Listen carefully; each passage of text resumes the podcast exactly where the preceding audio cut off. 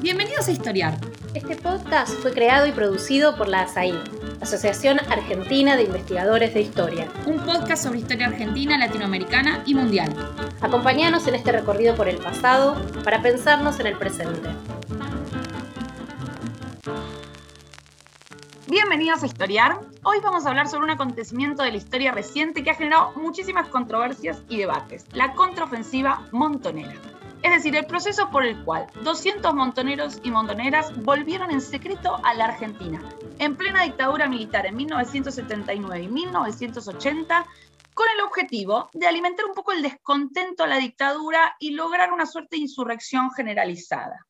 Nos vamos a preguntar cómo fue ese proceso, por qué decidieron volver a lo que podía llegar a ser capaz una muerte segura, como lo fue para muchos de ellos, cómo era la relación en ese momento entre las cúpulas de la agrupación y las bases, y muchas otras cosas. Y para eso tenemos con nosotros a Hernán Confino. Hola Ernie, ¿cómo estás? ¿Qué haces, Cami? ¿Cómo estás? Bueno, muchas gracias por la invitación. ¿eh?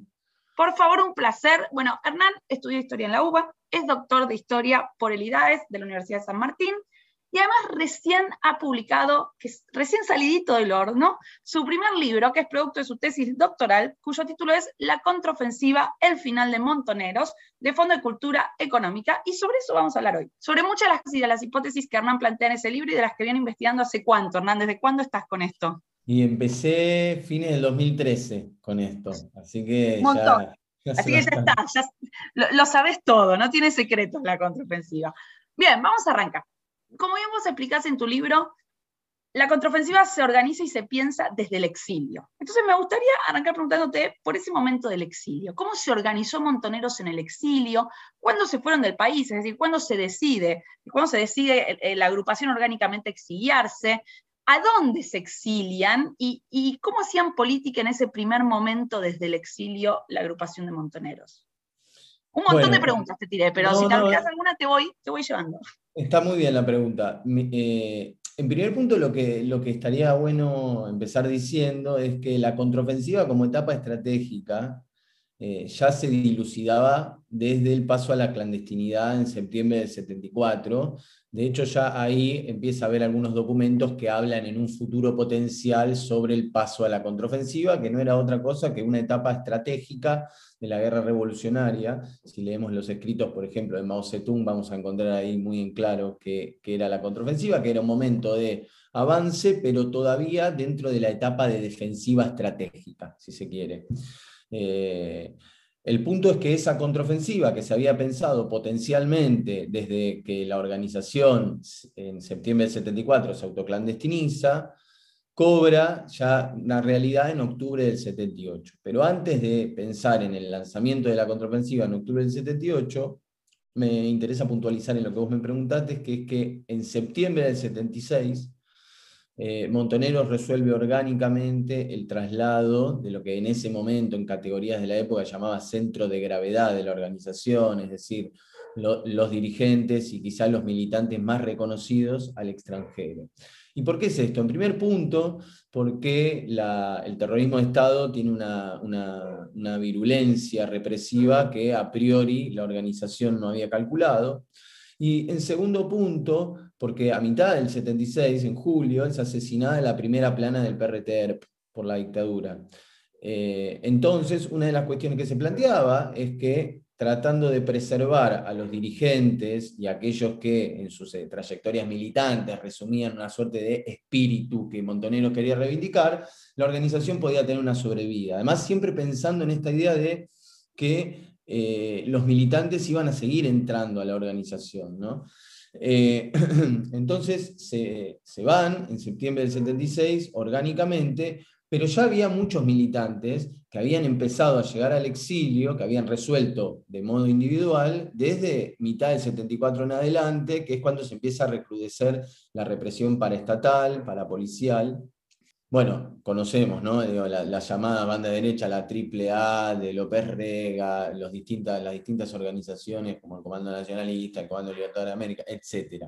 Claro, acá el exilio lo que vos me estás diciendo es, empieza desde temprano, muchos se van individualmente, pero recién en septiembre del 76 la organización dice, bueno, los dirigentes y, y orgánicamente todos nos tendríamos que exiliar. Perfecto. Y esto es una transformación muy importante, porque una de las cuestiones que sucede es que cuando la dirigencia de Montoneros llega al extranjero, lo primero que quiere es volver a sujetar toda una trama política que estaba en el exilio eh, y que tenía que ver con los contactos y las redes políticas que se habían tejido desde la segunda mitad del 74 hasta que llega eh, la conducción a fines del 76. En todo ese tiempo, eh, a lo que se dedican a través de distintos organismos de solidaridad y de denuncia es, bueno, como indica este último nombre, a denunciar los crímenes de la dictadura militar.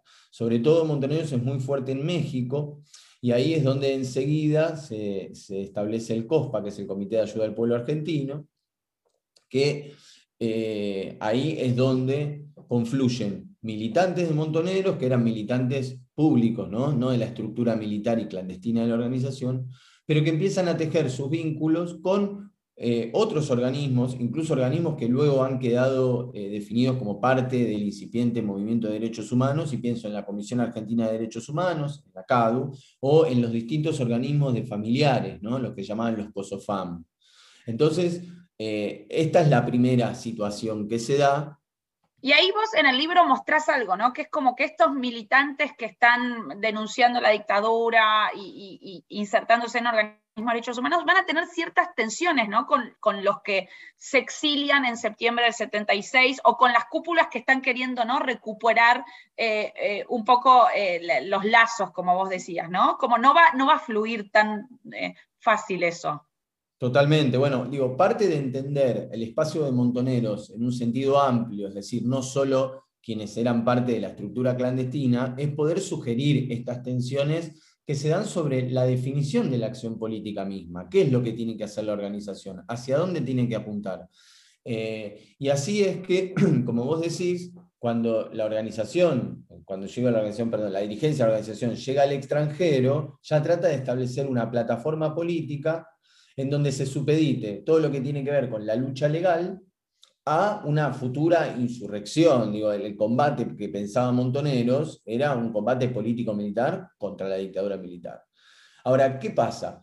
Lo que sucedió también en la, en la, literatura previa sobre este proceso es que muchas veces, se, sin mediación alguna, se trasladó lo que pensaban los dirigentes de la organización al mismo proceso histórico. Entonces, si nosotros y nosotras leemos los documentos partidarios de Montoneros, bueno, las editoriales son de, sus dirigentes más importantes. Ahora, mi pregunta era, ¿qué pasa si retiramos un poquito al margen la mirada, digo, hacia militantes que no tenían tanto poder al interior, pero que fueron parte de las redes políticas en el extranjero? Y ahí un poco cambia la mirada. ¿Por qué? Porque yo lo que traté de hacer es, entre comillas, porque no sé si lo logré, ¿no? pero digo, resolver históricamente una cuestión que era fundamentalmente analítica. Es decir, desde los 80, desde la, restauración democrática, el imperativo de la no violencia condenó, digamos, eh, a una alteridad total a toda violencia, fuera violencia ejercida desde el Estado o violencia de parte de las organizaciones.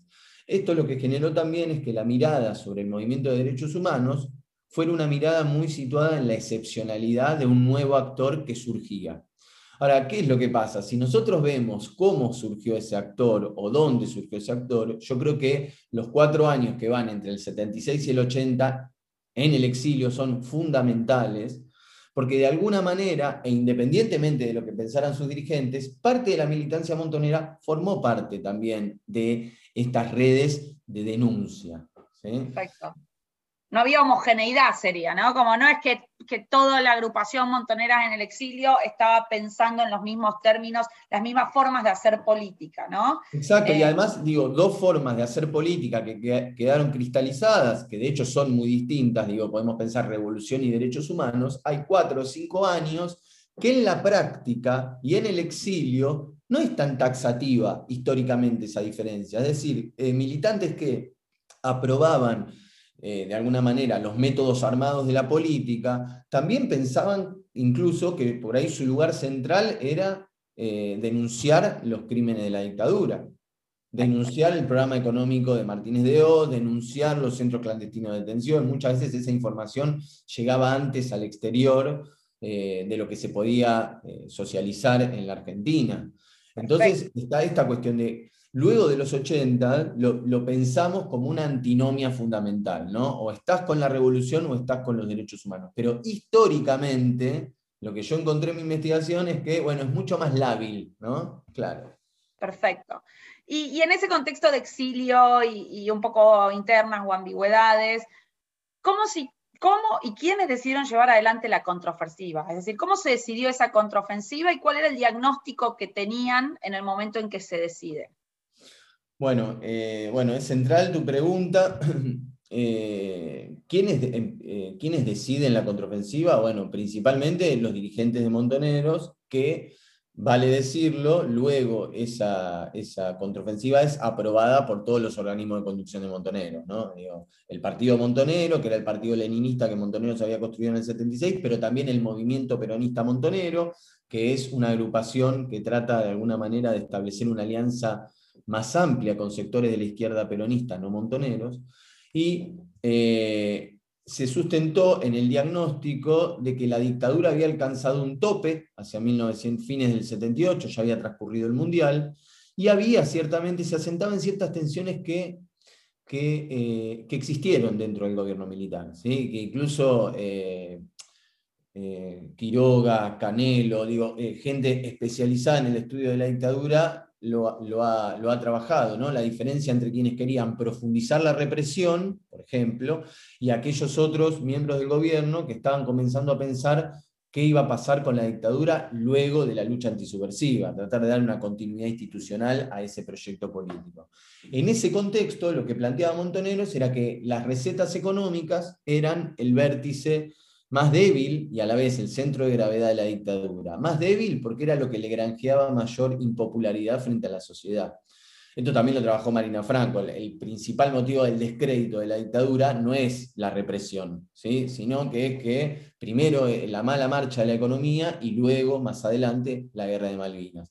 Entonces, en este contexto, lo que buscaba hacer Montoneros era romper ese triángulo que componían Martínez de Oz, Videla y Arguindegui y que ellos llamaban el centro de gravedad del gobierno militar. ¿Cuál era la idea? Hacer atentados militares contra el equipo económico de Martínez de Oz eh, y que eso de alguna manera expusiera las tensiones de la dictadura y en las propias categorías de los documentos montoneros lo forzara a una retirada desordenada. ¿sí? Eso es lo, y se creía un poco que se iba a sumar eh, el pueblo, por decirlo de alguna manera, a, ese, a, eh, este descontento. ¿Cómo, ¿Cómo, se lo imaginaban? Eh, se, pensaba que se iban a sumar sobre todo trabajadores y trabajadoras. en algún punto eran esos los... Pero digo, mientras la contraofensiva va arrojando eventos que no tienen nada que ver con los que preveía la organización y va viendo en el medio alguna que otra corrección, incluso esos trabajadores en un momento pasan a ser familiares de desaparecidos que también pueden movilizarse a Plaza de Mayo. Con lo cual,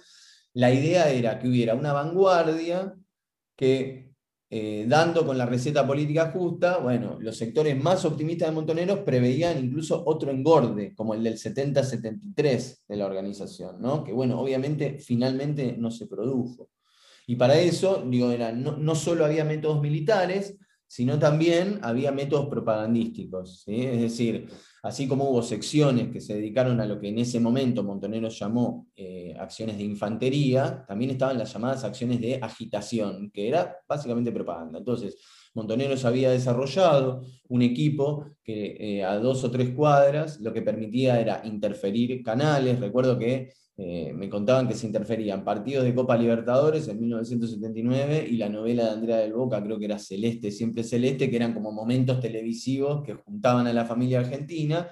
Y en ese momento se interrumpía la programación y eh, sonaba la marcha peronista y se escuchaba un cassette, muchas veces grabado por Firmenich, anunciando que en contra de lo que decía la dictadura, que había aniquilado a la subversión, obviamente en categorías de época, Montoneros estaba nuevamente en el país. Sí, ahí lo que, lo que me gustó mucho de tu descripción es que vos contás como eso no es que pasaba a nivel nacional, porque yo cuando había escuchado eso entendía como que, bueno, a nivel nacional se podía interrumpir la, transmisión, no, sino que era como por barrios, por secciones, entonces los tipos se tenían que ir trasladando con, camionetas o con bicicletas, dependiendo del caso, a, a cortar las transmisiones en diferentes momentos y en diferentes lugares, ¿no? Era un trabajo un poco más de hormiga Eh, muy de hormiga, muy de hormiga. Y de hecho después Montoneros tenía sus propios cálculos de a cuánta gente habían llegado las transmisiones, ¿no? y eso dependía mucho de la altura en la que se pusiera el equipo, de la altura de la antena, eh, y de la posibilidad de cuántos minutos, porque a los 8 o 10 minutos tenían que desmantelar todo porque... bueno, ese es el otro punto clave, muy de hormiga y, de mucha exposición, ¿no? Porque eh, eh, y eh, aquellos que tenían que ir a cortar la transmisión estaban muy expuestos a ser atrapados y por supuesto a ser encerrados, desaparecidos, torturados, etcétera, ¿no?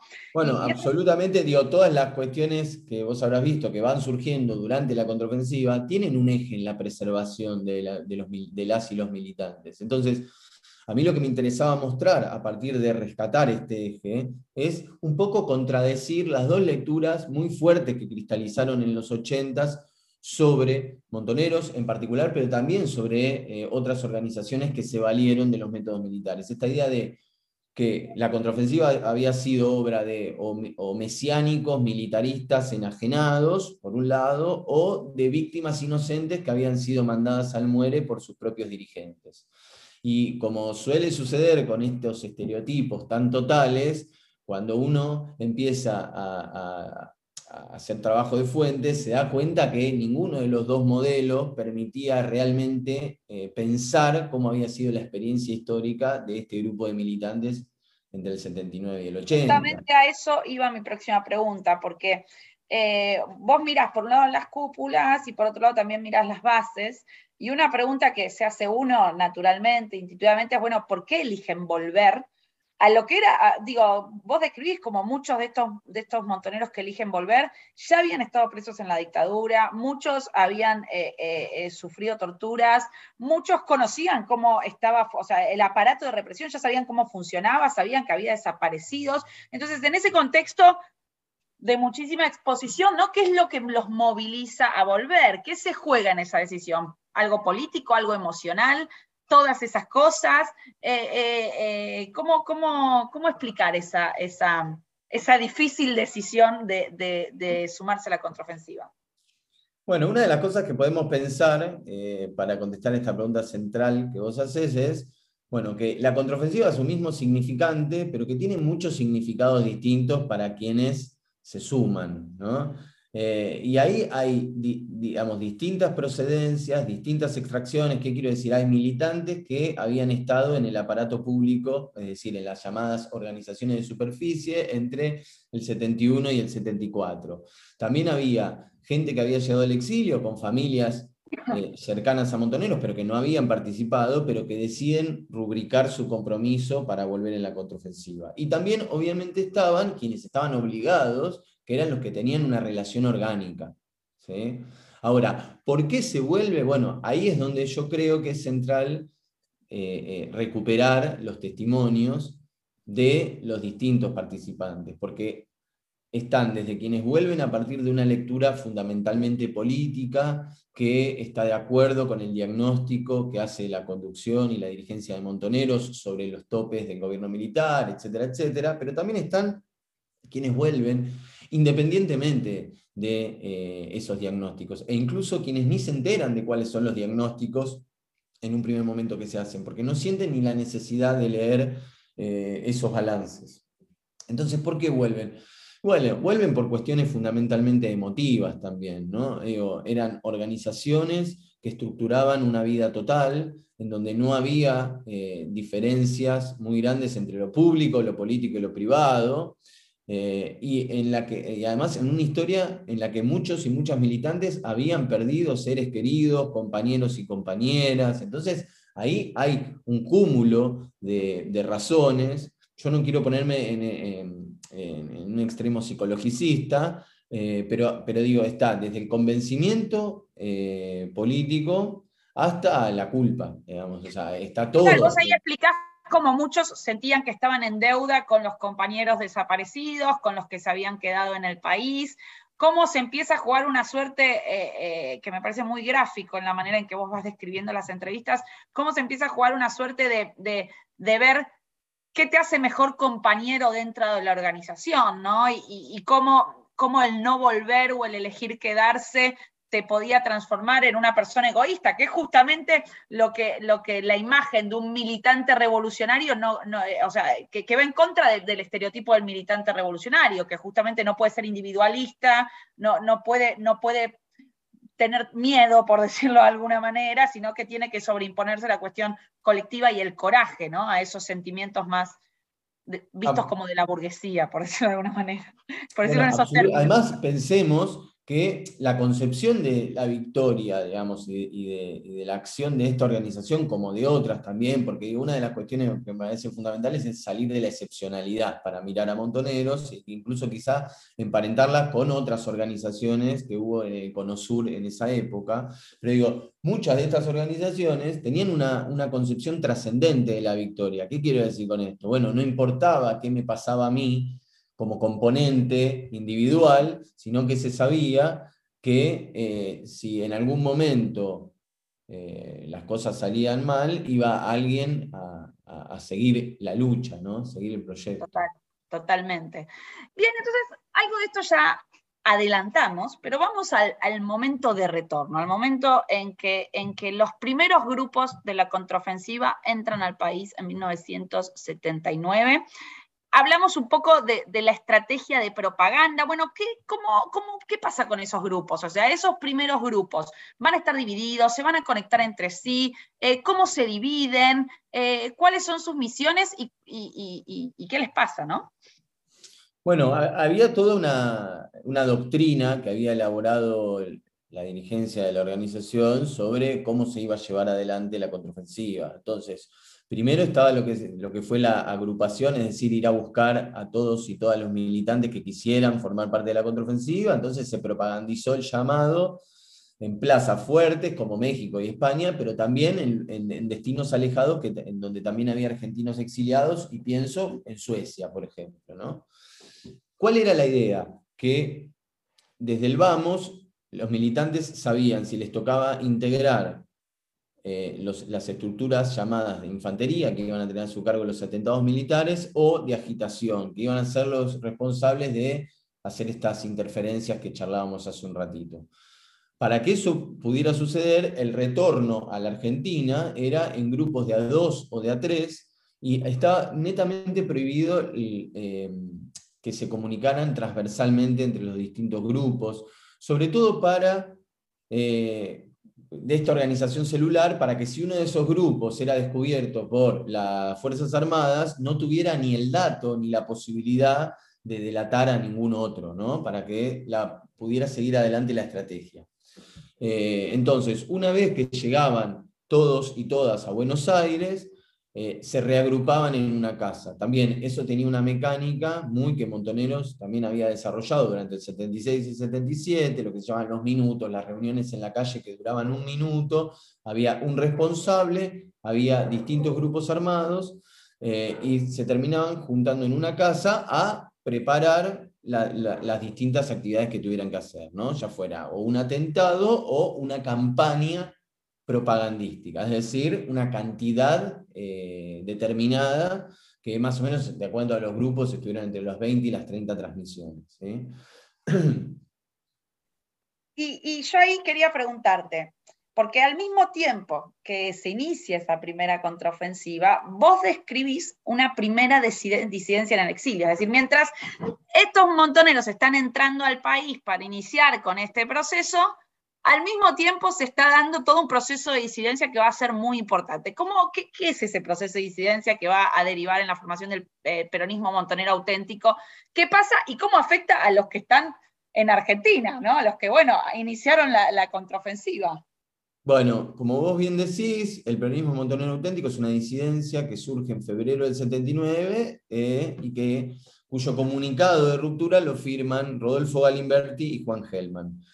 Eh, Rodolfo Galimberti había incluso eh, reclutado militantes para la contraofensiva eh, y su grupo iba a, integrar lo que se llamaba el comando táctico, que eran los que tenían que llegar primero a la Argentina. Y, bueno, ¿qué es lo que plantea el peronismo montonero auténtico? Que no están de acuerdo con la contraofensiva, que les parece una, medida liquidacionista, como una de las cuestiones que se planteaba en esa época.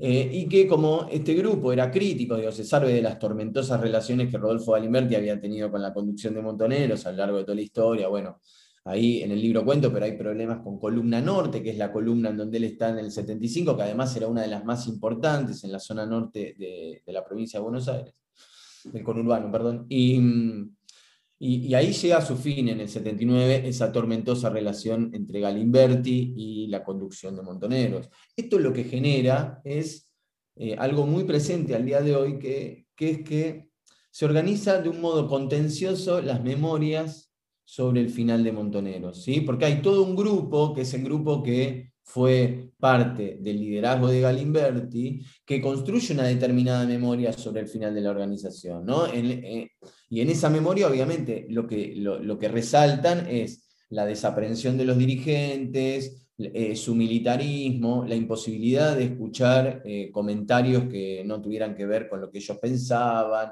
mandar a los sectores más críticos al frente, etc. Ahora, si uno escucha la otra gran campana memorial que organizó el final de Montonero, que es la de la propia conducción nacional, bueno, se enfatizan un montón de aspectos sobre el liderazgo y los vínculos de Rodolfo Galimberti con, por ejemplo, agencias de servicios secretos. Entonces, eh, la, historia de Galimberti, si se quiere, post-83, bueno, determinados vínculos que él tejió, etcétera, es lo que, a ojos de esta mirada, sería eh, la, corroboración de que en realidad Galimberti era una suerte de doble agente. ¿no? ¿Y, cuán chequeado o documentado está esto de, de, Galimberti como, o sea, qué se puede decir de eso? ¿Cuánto es una acusación? ¿Cuánto hay documentos que te puedan dar algo, no existe nada. ¿Qué, eh, ¿qué podemos decir nosotros como historiadores, saliéndonos de esas disputas memoriales de cómo, bueno, eh, eh, cada grupo recuerde ese pasado, ¿no? Está muy bien la pregunta, bueno, yo creo que como historiadores lo que podemos hacer es contextualizar, si se quiere, esa pugna memorial, sin embelezarnos con la idea de dar con el documento que pruebe que eh, Galimberti o Firmenich, porque también Firmenich ha sido en algún momento sindicado como... Eh, eh, de, hecho, en la biografía de Firmenich de Celeste Weisberg se dice que no hay ningún documento y lo mismo sucede con la cuestión de Galimberti. Entonces, justamente, eso queda en, esa discusión memorial, que en realidad no es otra cosa que discutir las derivas de un proyecto político en la que creyeron varios y varias y que los resultados no se ajustaban a lo que quizá habían pensado cuando ingresaron a la organización. Bueno, a eso iba, ¿no? ¿Cómo, eh, eh, ¿cómo terminó esta primera contraofensiva? ¿Cumplió sus objetivos? ¿Qué pasó? Eh, ¿Lograron hacer los atentados que se proponían hacer? ¿Cómo lo vieron desde las cúpulas? ¿no? Bueno, em, no, en realidad la contraofensiva de los tres atentados que se plantearon para el 79 eh, contra Aleman, contra Klein y contra Francisco Soldati, solo pudieron asesinar a este último, eh, y los primeros dos atentados eh, no lograron sus resultados. además, hubo bastantes montoneros que fueron secuestrados, sobre todo, y paradójicamente, el, el atentado que para lo que quería la organización sale bien y termina con la vida de Soldati, es también el que eh, genera que varios de ese grupo sean eh, secuestrados y desaparecidos. En los otros dos grupos lo que había sucedido es que no habían logrado el cometido, pero habían podido preservar la vida. Incluso algo que vos, que vos describís súper bien en el libro es no solo como el, eh, solo se consigue ese atentado, sino como el único atentado que tiene éxito, en realidad en la opinión pública, entre los sindicatos, genera críticas, ¿no? Entonces tampoco generó el apoyo de los trabajadores que se esperaban. Bueno, esto sucede, eh, también podemos pensarlo a lo largo de toda la contraofensiva, en el sentido en que las representaciones políticas de los trabajadores eh, estaban muy en contra de la persistencia de Montoneros en su, en su accionar político-militar. ¿Qué es lo que se decía desde la conducción de Montoneros y de la dirigencia? Que el problema era la llamada superestructura del movimiento obrero, que había negociado espacios de legalidad con la dictadura, pero que en realidad ellos, eh, a quienes representaban, eran al grueso de los trabajadores. Ahora, obviamente, los tres atentados despertaron reacciones muy críticas del Partido Justicialista y también en ese momento de, la CUTA, que era una de las organizaciones que agrupaba a los trabajadores.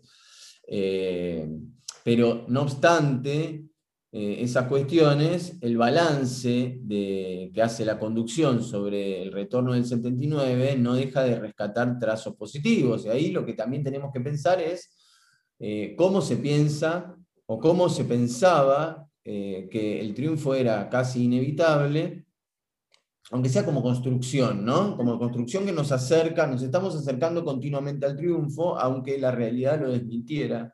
Pero también hay que pensar que todos esos documentos originados por la conducción y por las instancias directivas de Montoneros tienen un grado muy, muy alto de performatividad. O sea, uno no puede eh, escribir un documento en donde esté instando a la acción diciendo que lo anterior fue una derrota. Está todo mal. Claro.